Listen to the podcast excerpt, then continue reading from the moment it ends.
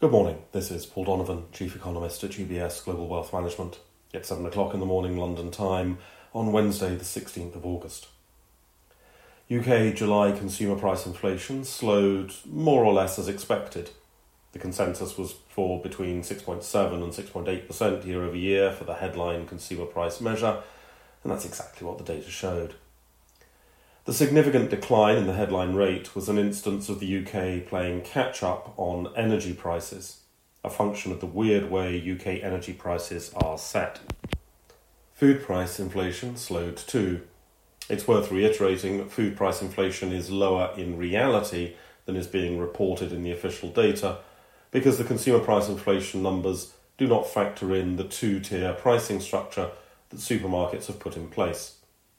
Why are supermarkets putting in a two tier pricing structure? It is possible that the recent profit led inflation episode has now created a scramble to shore up customer loyalty by offering selected discounts.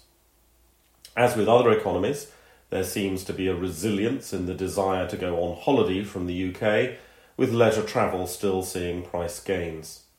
This may be exaggerated by the changing working habits of the UK as flexible working will tend to encourage spending on vacations. The drop in UK inflation highlights some of the challenges of forecasting prices in any country.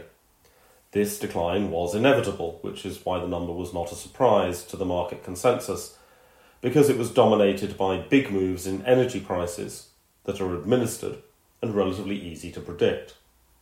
The changing pricing patterns of supermarkets mean that food price inflation has become harder to predict. The changing price sensitivity of consumers with regard to leisure travel means that prices there are also harder to predict. Essentially, pricing power of sellers has increased in some sectors. This sums up the challenge for most economies when it comes to forecasting inflation. There are no knowns, like regulated prices or prices where things haven't changed very much there are known unknowns, things like US owner's equivalent rent or used car prices, where we can be certain of the direction of inflation, but uncertain about the precise timing of changes. And then there are unknown unknowns, the structural changes in the economy, which mean that the past no longer offers a guide as to how inflation is likely to behave, at least in the short term. In Europe, there's the release of second quarter GDP, this is a non event as far as markets are concerned. No one seriously thinks this data point will influence policy outcomes or indeed inform investment decisions. It's worth noting that as two of Europe's major economies now have declining populations, GDP in the euro area is naturally going to trend with a lower rate of growth than most Anglo Saxon economies over time. The US Federal Reserve will be releasing the minutes of its July meeting, where Fed Chair Powell got another rate increase through. There is a sense amongst economists that the Fed should now be done. The trend of economic data should continue to show slowing price pressures. That means that real interest rates will be rising at a time when the economy is slowing. Were the Fed run by an economist, the inevitability of further slowing inflation would mean stable interest rates would not even be a question. However, the Fed is not run by an economist, and so we have to pay some attention to the details coming through in the minutes. That's all for today. Have a good day.